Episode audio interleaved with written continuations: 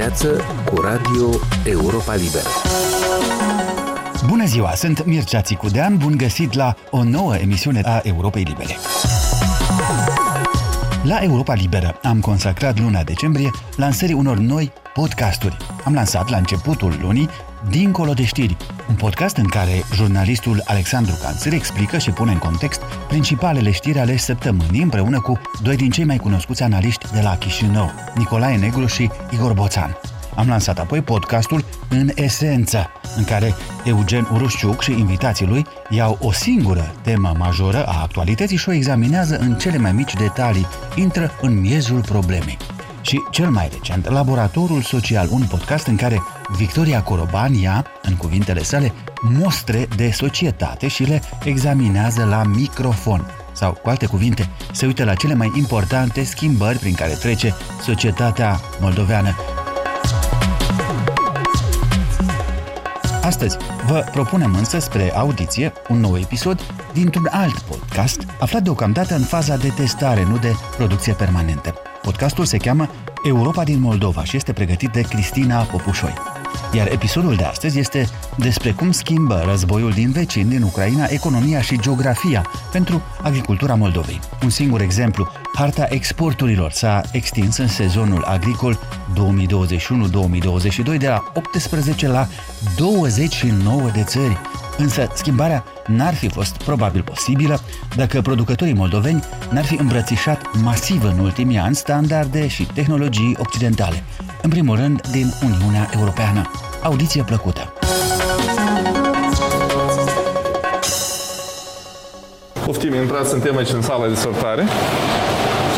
Iarna, practic, tot timpul ce facem noi, stăm aici, noi lucrăm aici la linia de sortare, mărul se spală, se usucă, se calibrează după diametru și deja îl punem în lez care merge mai departe la cumpărător. Ion Tulei, directorul tehnic al unei firme agricole cu 130 de hectare de livezi în satul Olănești, raionul Ștefan Vodă, pregătea la început de decembrie un nou lot de mere pentru a le exporta în Dubai. Acum este expert, dar cu 10 ani în urmă era departe și de Republica Moldova și de agricultura performantă. Eu am trăit 8 ani, am trăit în America. Trăind acolo, făcând bani acolo, trimiteam acasă și făceam investiții aici în țară. Nu știu, dormeam la orele două de noapte, m-am trezit, țin minte, bine, m-am trezit pe vreo orele două și nu știu cum mi-a venit uh, ideea asta în cap, uite, mă duc acasă. Am scos telefonul și în 5 minute mi-am cumpărat biletul de avion și uh, am venit acasă, clar lucru aici, unde ne aflăm azi, frigiderul și toate astea, nu era absolut nimic, era câmp. Eu sunt Cristina Popușoi și în cel de-al doilea episod experiment al podcastului Europa din Moldova o să vă spun istoria producătorului de fructe Ion Tulei, cum a reușit împreună cu asociații săi să facă în Republica Moldova agricultură ca în Europa. Despre asta este podcastul nostru, despre schimbările pe care le aduce cu sine apropierea de Uniunea Europeană.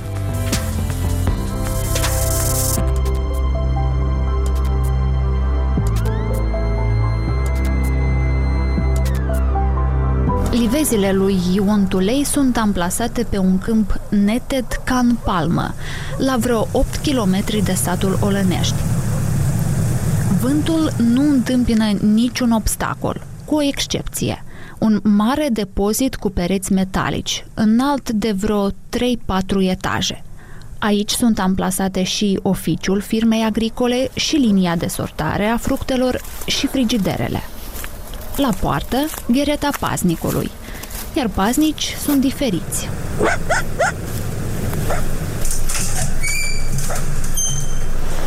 Poftim, haideți să intrăm și Intrăm într-o hală de vreo 100 de metri lungime, pe jumătate plină cu cutii pentru mere. Iată, asta e ladă cu designul care aparține Moldova Fruct, Asociația Moldova Fruct și noi avem uh, dreptul de a folosi lada dat. Moldova Fruct uh, dă drepturile de autor, le dă la persoane care vor să o folosească și dau o garanție că vor pune mere de calitate în ele. În partea stângă, o ușă duce către frigiderele care ocupă o jumătate a halei, iar în spațiul rămas, linia de sortare a fructelor. Astăzi se sortează mere de soiul Gala. Aici e linia de sortare, 400 de kg în fiecare container. Containerul se scufundă în uh, vana de apă care o vedeți aici. Și într același timp facem o descărcare uh, pe apă. La ce ajută asta? Ajută în primul rând ca mărul să nu se bată între ele. Atunci când mărul se descarcă pe uscat, el se lovește unul de altul și uh, apar defecțiuni serioase. Atunci când se descarcă cu apă, mărul în mod natural el plutește ca o bărcuță merge mai departe, se duce deja la, la punctul destinației. Asemenea puncte, am putea spune, sunt mai multe. Din apă, merele se rostogolesc pe niște benzi rulante către un loc unde sunt calibrate. Aparatul dat, adică analizează fiecare măr. Cum îl analizează? Face circa 30 de poză în câteva milisecunde la fiecare măr. Iată aici cum merg mii de mere, sute de mii de mere pe zi. Fiecare măr e analizat din toate uh, unghiurile și deja după mărimea lui noi îl putem redirecționa uh, la o masă anumită. Ca de exemplu avem 6 mese, masa 1, calibru 69.3. După ce au fost calibrate, merele o iau în funcție de dimensiune fiecare spre cutia potrivită, pregătită pentru ele de cei care le așteaptă la capătul liniei de sortare. Mă numesc domnul Nicolai, sunt uh, lucrător aici de 9 ani de zile. La capătul liniei de sortare, așadar, merele sunt luate în primire de către Nicolae și alți 20 de lucrători. Numărul lor variază în funcție de cât de multe fructe au de sortat. Funcția mea este ca combanior. La moment în câmp nu avem de lucru și suntem la linie. Și ce faceți la linie? La linie îndeplinim mai multe operații. Și acum ce faceți? În moment și măr este puțin la linia mea, eu le ajut pe dânsă. Pregătesc pentru femeile și, și totodată, din moment, dacă, iată, asta e datoria mea, lada, să eu să o deșert. E grea munca asta? E, să o pentru succesul afacerii lui Ion Tulei, pentru a putea vinde fructele, condițiile de muncă ale angajaților sunt poate la fel de importante precum calitatea merelor. Dacă nu respectă standarde în domeniul forței de muncă, producătorul nu poate obține o serie de certificate pentru a putea exporta pe piețele europene și internaționale. Până ajunge a face export în Uniunea Europeană, trebuie să iei niște certificări. Eh, este o certificare internațională, mondială, care se cheamă Global Gap și este o certificare pe agricultură. Mai este a doua certificare care se cheamă Global Grasp, ceea ce ține de forța de muncă, e legat cu forța de muncă. Da, el sună simplu, dar eh, implementarea acestei certificări necesită ceva ani de zile. Trebuie să fie o persoană încadrată în cadrul companiei, chiar poate două, care duce o evidență clară și foarte riguroasă la ceea ce se face aici. Fără certificate nu poți merge pe piața europeană, dar dacă ai certificare pentru piața europeană, poți merge și pe alte piețe internaționale. Este o dovadă că îndeplinești cele mai exigente standarde. Noi în fiecare an avem recertificarea și vine expertul și se uite dacă noi nu facem asta, ne pare rău băieți, anul ăsta nu vă mai dau. Și suntem nevoiți să menținem, dar nu că suntem nevoiți. Deja noi ne-am deprins și noi socotim că asta e absolut normal și e un beneficiu chiar și pentru noi, și pentru consumatori, și pentru muncitori, și pentru toți cei ce ne înconjoară. De fapt, pentru Ion Tulei, standardele europene sunt mai importante poate decât piața europeană. Absolut, da, corect. Toate investițiile care s-au făcut aici, toate tehnologii care le-am făcut aici până în ziua de azi, au fost aduse în mare majoritate din Uniunea Europeană. Ne-am dus, am văzut, ne-au consultat, am cumpărat, am adus și am implementat aici. Pur și simplu am făcut copii pe paste și tot. Unde ați mers peste hotare, să vedeți? O, cum? toată lumea, probabil. Mai mult Europa. Țări ca Polonia, Italia, Germania, care deja au mers pe calea dată. Concurența pe piața europeană a fructelor și mai ales a merelor este mare și puțini producători moldoveni își pot face loc. Merele se vând mai bine altundeva. Știm cu toții că Europa deja are supraproducere de mere în interiorul său, adică eu nu văd spațiu pentru noi încă acolo să mai intrăm. Da, în Europa noi intrăm cu prunica, de exemplu. La fel facem tot posibil să ajungem pe piețele arabii, chiar și mai departe pe piețele asiatice. Dar uh, toate piețele astea la distanță, deja vorbim că noi trebuie să facem o livrare avia. Acum, de când a început războiul, piețele altădată tradiționale uh, s-au anulat și trebuie să vă redirecționați? Nu putem spune că s-au anulat, pentru că oricum se mai duc mărfuri din Moldova, să duc încolo. Da, logistica este dublu, triplu, probabil, acum la preț față de un an în urmă, tot în perioada asta, dacă și luăm. Dacă o să fie nevoie și o să fie cerință, o să dăm și noi încolo, de ce nu? În agricultură noi nu facem politică și nu ne uităm după culoare și așa mai departe, ce prezintă omul și ce crede el sau cum nu crede. Noi suntem cu interesați să vindem. Noi vrem piețe cât mai mult să avem și ca să avem o diversificare a piețelor tot la fel să avem. Este diversificarea piețelor, dar și a plantațiilor. Avem mere, avem cireș, avem uh, caise, avem uh, prune, persici, uh, avem și struguri. Și astea sunt toate în cadrul companiei.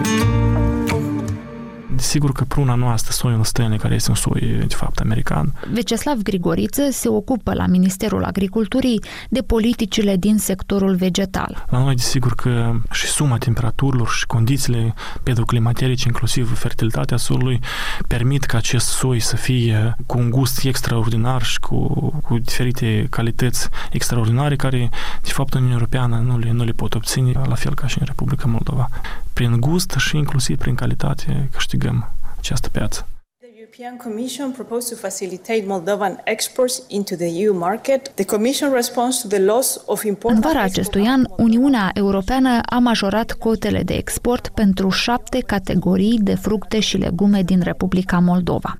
Aceasta înseamnă că în următorul an producătorii moldoveni vor putea exporta pe piața europeană mai multe mere, struguri de masă, prune, cireșe, roșii, usturoi și suc de struguri, fără taxe vamale. În semn de susținere și solidaritate, după ce războiul Rusiei împotriva Ucrainei a afectat profund relațiile comerciale ale Republicii Moldova. Ideea a fost ca Uniunea Europeană să ofere Moldovei oportunitatea de a compensa integral pierderea piețelor tradiționale. Explică Vasile Plămădeală, consilier pe probleme de comerț din cadrul delegației Uniunii Europene la Chișinău. Și pentru prune, pentru stru struguri.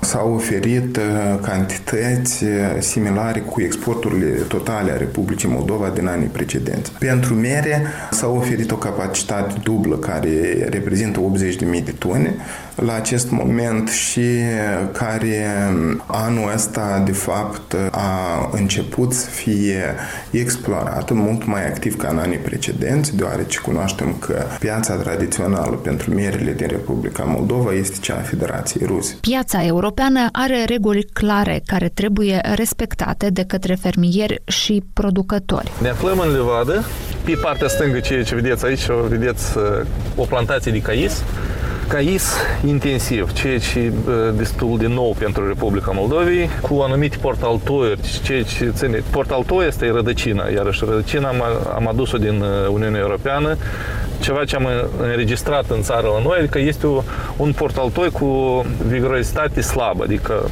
putem să-l, să-l plantăm cât mai intensiv ca să avem o producere cât mai înaltă. Imediat cum se termină caisul, avem o altă levadă de cireș. În partea dreaptă puteți vedea pelicula ce, dacă vă uitați de sub, în, în, asta, în, în sacoșa asta albă este pelicula și deasupra este uh, antigrindina. Ceea ce vă povesteam că am făcut 3 hectare de cireș protejate antiploaie.